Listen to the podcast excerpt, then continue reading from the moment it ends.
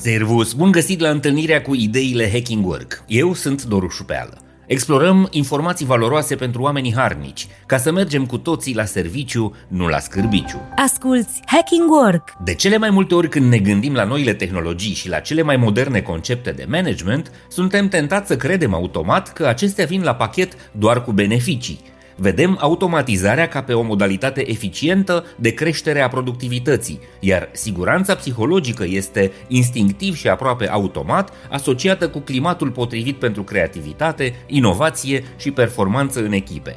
Toate bune și frumoase până când descoperim că aceste beneficii evidente, pe care nu le putem ignora ori contesta, ar putea veni la pachet și cu câteva efecte negative și chiar toxice, despre care ar trebui să fim conștienți pentru a le putea preîntâmpina.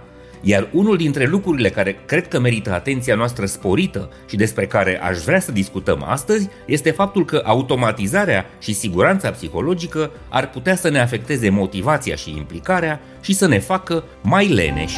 Ideile Hacking Work Cum poate să ne facă automatizarea să devenim mai delăsători? Un studiu realizat de Universitatea Tehnică din Berlin arată că oamenii tind să acorde mai puțină atenție muncii lor atunci când au credința că roboții au verificat deja acea muncă.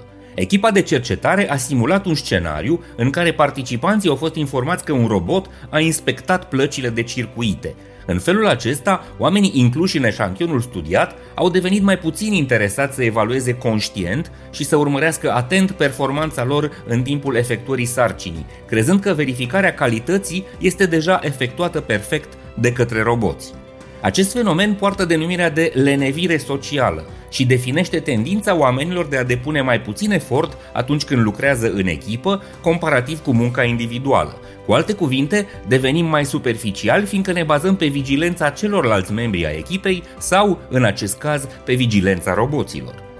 Studiul publicat de Universitatea din Berlin subliniază faptul că această tendință a scăderii motivației atunci când se lucrează cu roboți ar putea avea consecințe negative în situații din viața reală și sugerează nevoia evidentă de a redefini modul în care lucrăm și a construi reguli și proceduri foarte clare de integrare corectă a automatizării în munca noastră.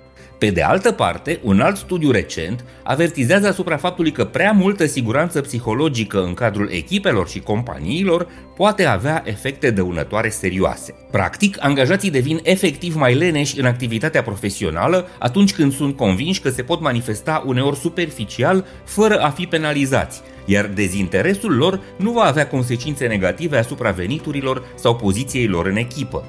Cercetarea condusă de profesorul Peter Capelli de la Universitatea din Pennsylvania și colegii săi de la Universitatea din Tel Aviv a constatat că performanța angajaților este mai ridicată în mediile cu un nivel moderat de siguranță psihologică, dar scade în locurile de muncă unde nivelul de siguranță psihologică crește peste 80%.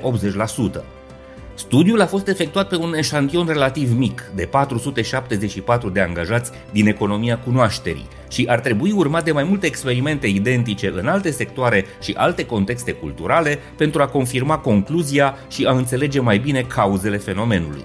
Totuși, este bine să înțelegem că este absolut necesar să obținem echilibru între confortul la locul de muncă și responsabilitatea față de sarcinile asumate. Cu alte cuvinte, nu trebuie să muncim cu frică să nu fim penalizați dacă greșim, dar nici nu e bine să fim prea relaxați, fiindcă relaxarea dată de lipsa presiunii ne poate face prea superficiali. Cred că din cele două referințe științifice pe care le-am explorat astăzi ar trebui să reținem o idee majoră.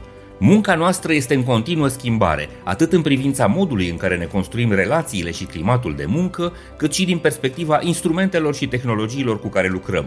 Iar această schimbare continuă și tot mai rapidă nu doar că ne obligă să evoluăm și să învățăm continuu, dar vine la pachet și cu nevoia de a privi cu spirit critic atitudinea, mentalitățile și comportamentele noastre – ne este mult mai ușor să lucrăm folosind concepte și instrumente moderne, dar riscăm să producem greșeli majore dacă tratăm lucrurile cu prea multă ușurință. This is Hacking Work! Sper că și astăzi ți-am fost de folos cu ideile Hacking Work. Eu sunt Doru Șupeală și îți mulțumesc că ne asculti și ne susții, găsești online produsele Hacking Work.